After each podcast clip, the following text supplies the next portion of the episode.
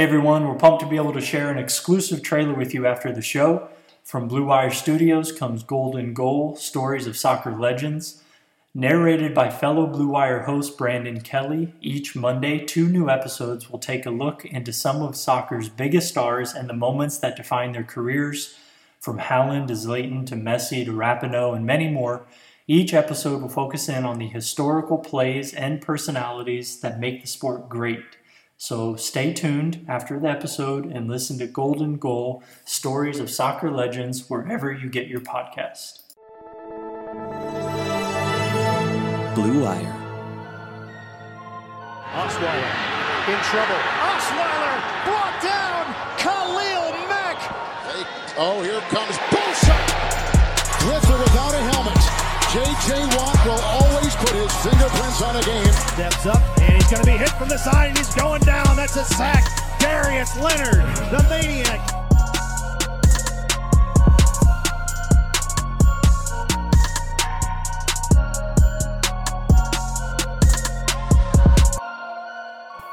What's going on, everybody? Welcome to the Trench Warfare Podcast. I'm your host, Brandon Thorn, and this is presented by Blue Wire. And this week, we have the Offensive Line Masterminds Clinic happening in Frisco, Texas. Um, it's still going on despite everything that's happening in the world.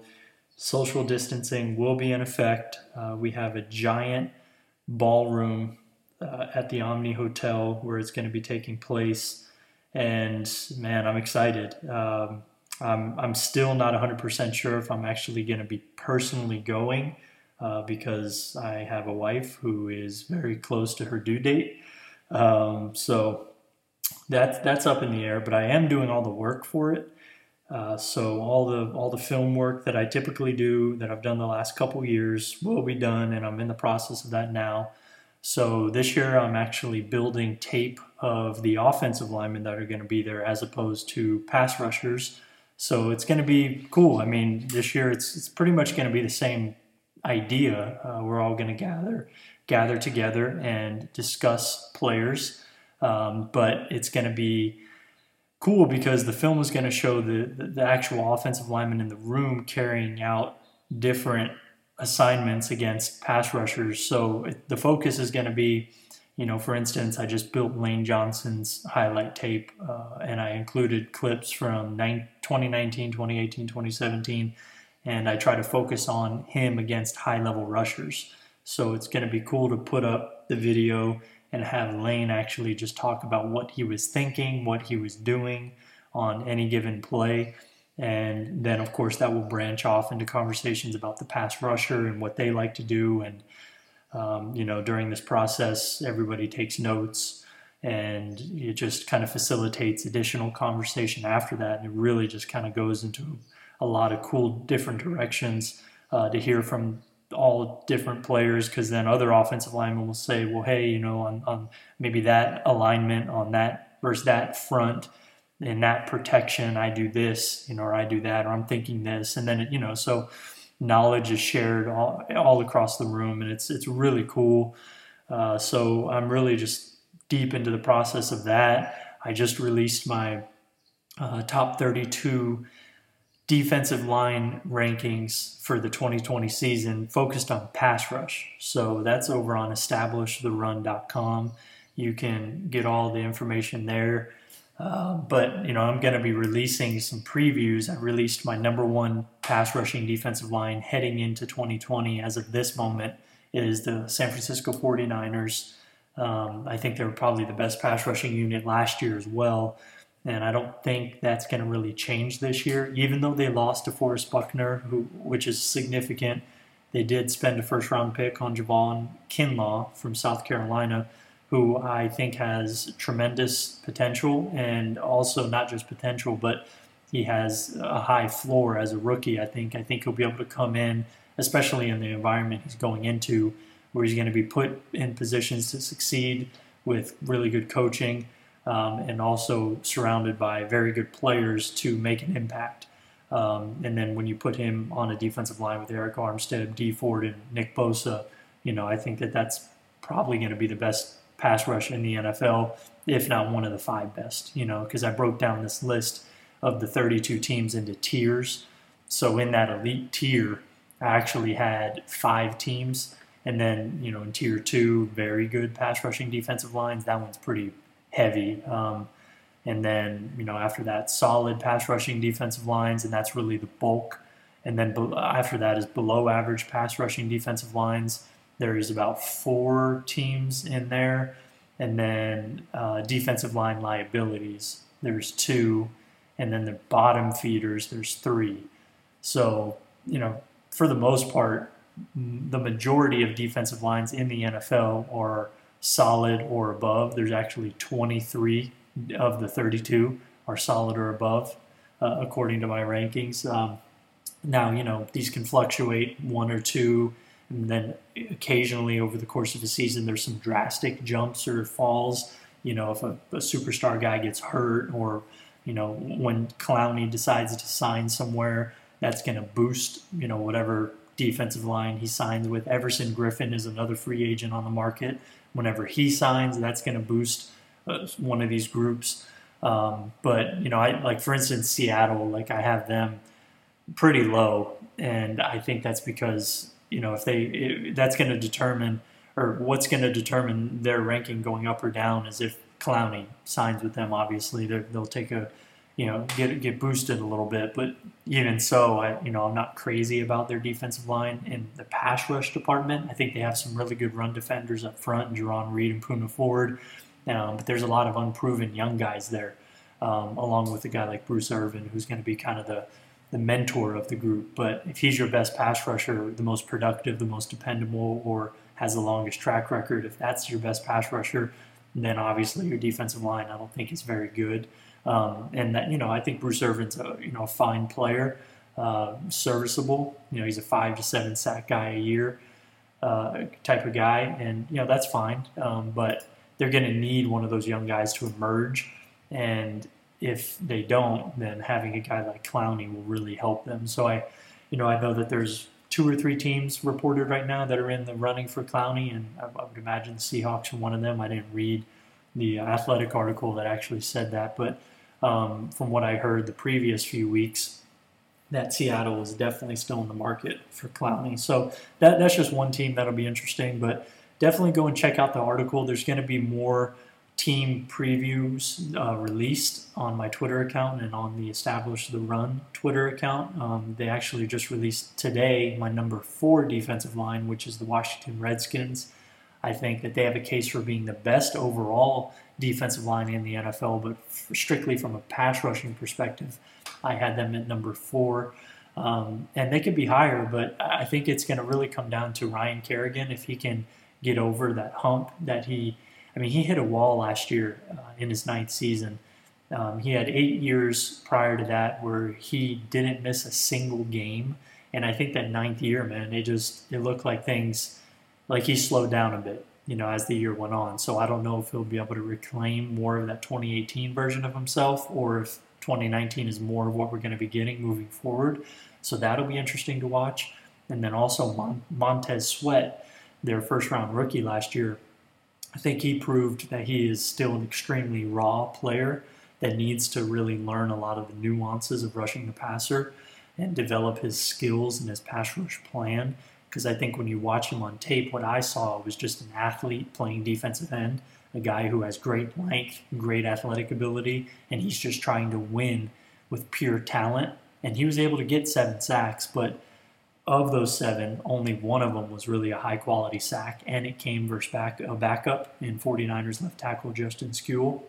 So, you know, I, the other six sacks were against um, either tight ends. He had a couple against Greg Olsen uh, against you know versus Carolina. A bad quarterback play, just quarterbacks running into him after you know holding the ball for too long, and then coverage sacks.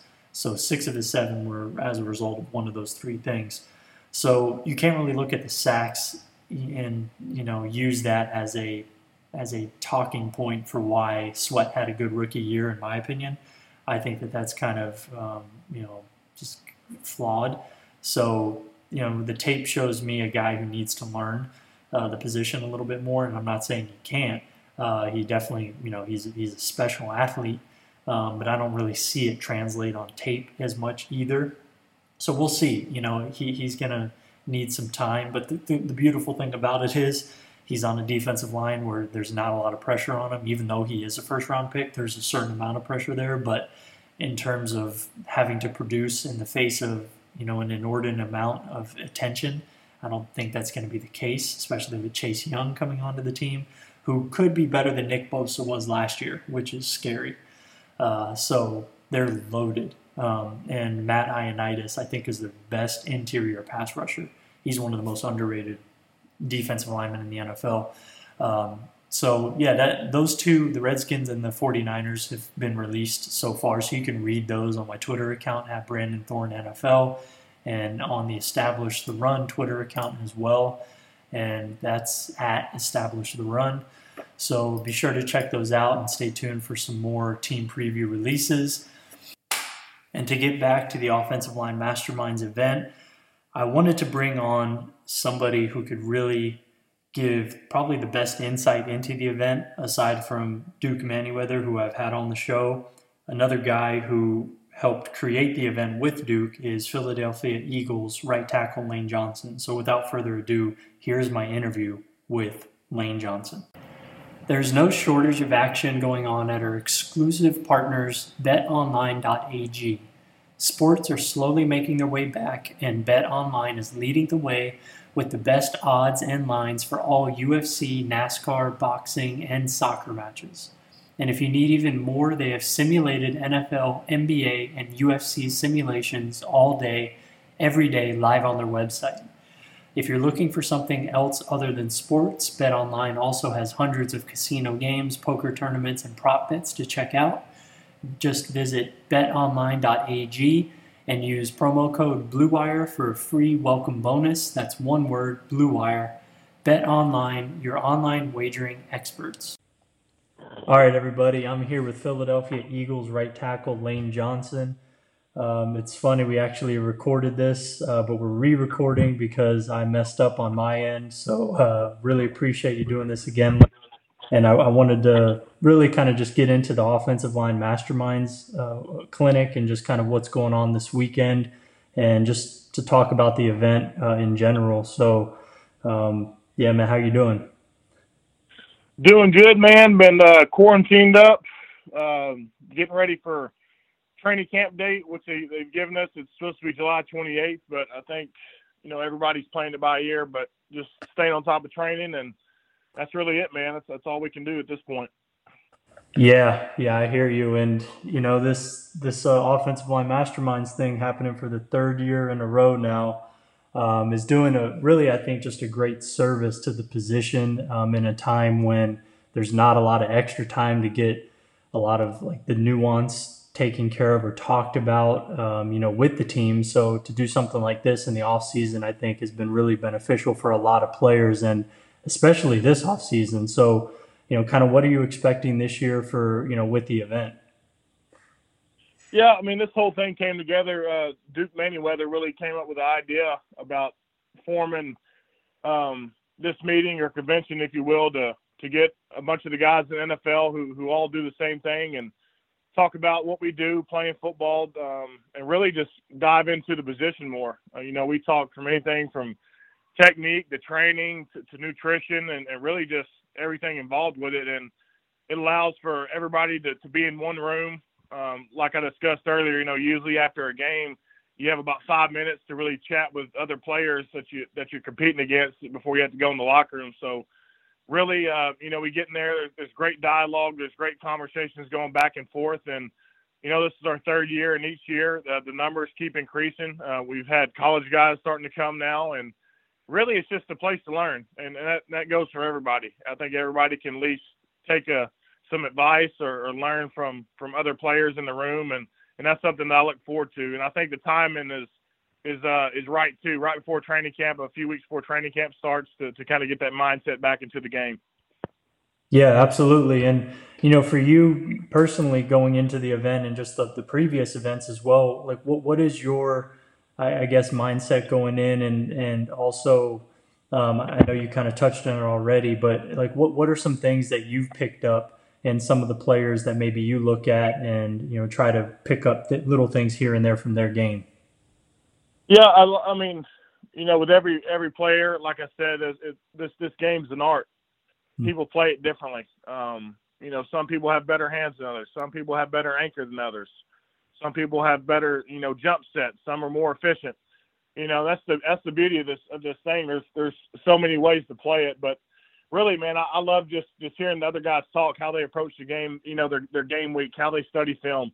Uh, Tyron, uh, Mitchell Schwartz, guys like that, um, guys that are that are super talented, and um, I, I love how um, you know they simplify things and really, um, I guess you, create a, a, good game plan on on attacking opponents and, and what to expect week in and week out, and uh, that's probably been the most interesting um, you know part about this is hearing their different perspectives um, on the game and and really just uh, getting to learn more about each player and what what makes them tick.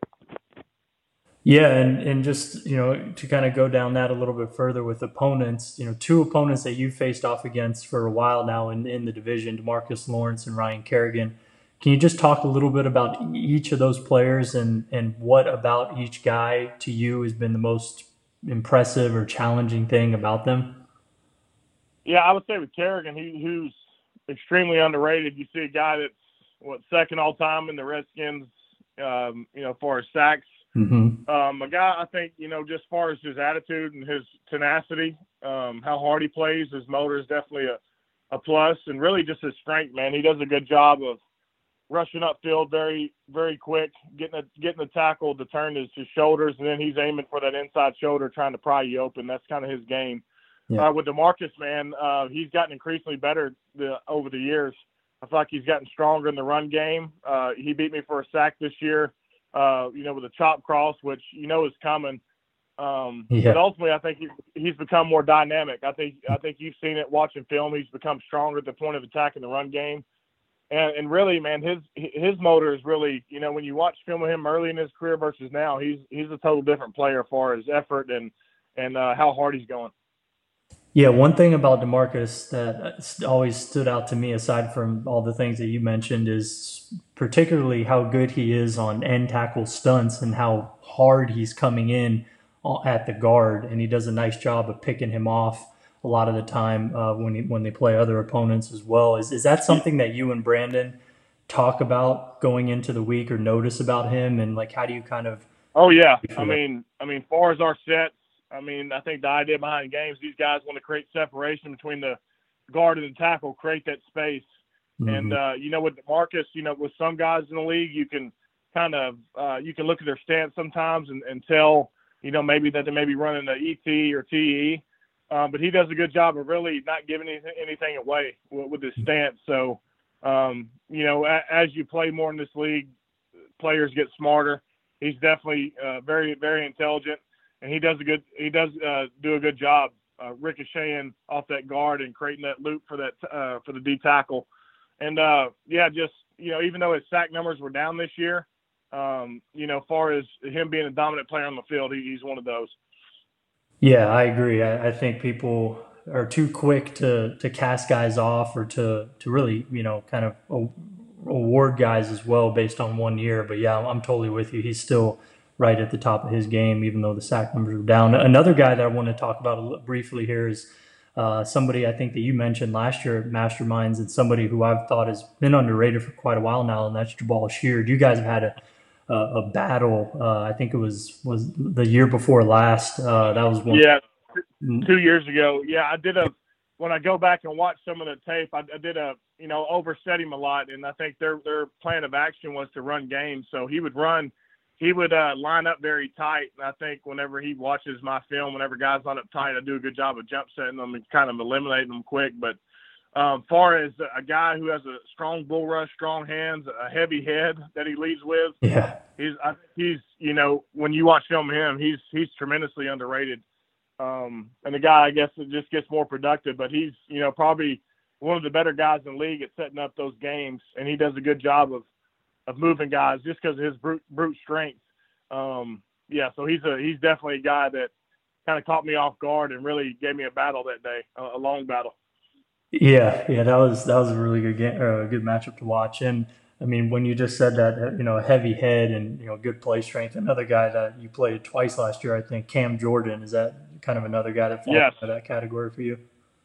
Yeah, Cam Jordan's one of the tougher guys just because of how big he is. You know, a lot of these edge rushers are, you know, anywhere from, you know, Bond's what, 240, 245 to, you know, got Khalil Mack who's 265, 270. Cam Jordan's damn near, you know, 295, 290. The And, beast. and and they'll line it they'll line his ass up in a damn 27 technique as wide as he can go and, and just tee off on fucking tackles. And he'll tee off and, and, and he'll make you a set on the bull rush and then Mhm. once he does that a few times, he'll he'll fake the bull rush and and and do you know do an arm over or club move and get past you. So his play strength is definitely up there. Um, and he's another guy who's you know just I, I've had many battles throughout my career, but he's he's continued to elevate his game. He's he's been you know kind of leader of that defense for the past few years. And uh, really, when when it comes to maybe complete DNs, he may be some of the one of the best in the game, just from how big he is and and how strong of a play style he has. Yeah, yeah, completely. And the thing about him too that's really cool is like he's such an Iron Man, man. I mean, he I don't think he's missed more than a game or two in his entire career. So, and he's been playing for quite a while. That's one thing about him that I think stands out. I think he has more consecutive starts than almost any defensive player in the league right now. So he's, you know, him and Kerrigan uh, were up there for a while in that regard. Yeah. Yep. So that's, that's pretty impressive. But um, switching gears a little bit to uh, something that you have going on that I think uh, you know we talked about it earlier, but I you know just want the people to hear it again. Um, the outside the the lane uh, Instagram live show that you got going on. Can you just talk a little bit about that? Because uh, I've been enjoying it, especially the episode with Fletcher Cox.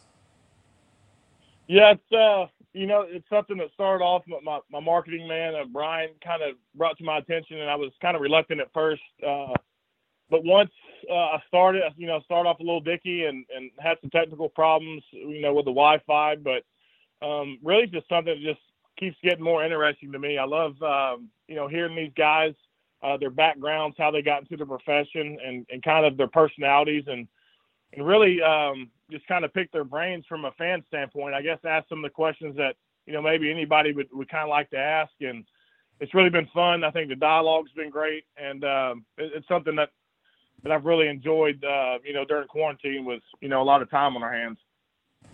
Yeah, and it, it kind of, you know, it reminds me of what you said earlier again is uh, just, I mean, you kind of have a, an eye for, for scouting too as well, right? That's something that you would maybe like to get into one day is just just because of how much you enjoy watching the game and watching players and studying them.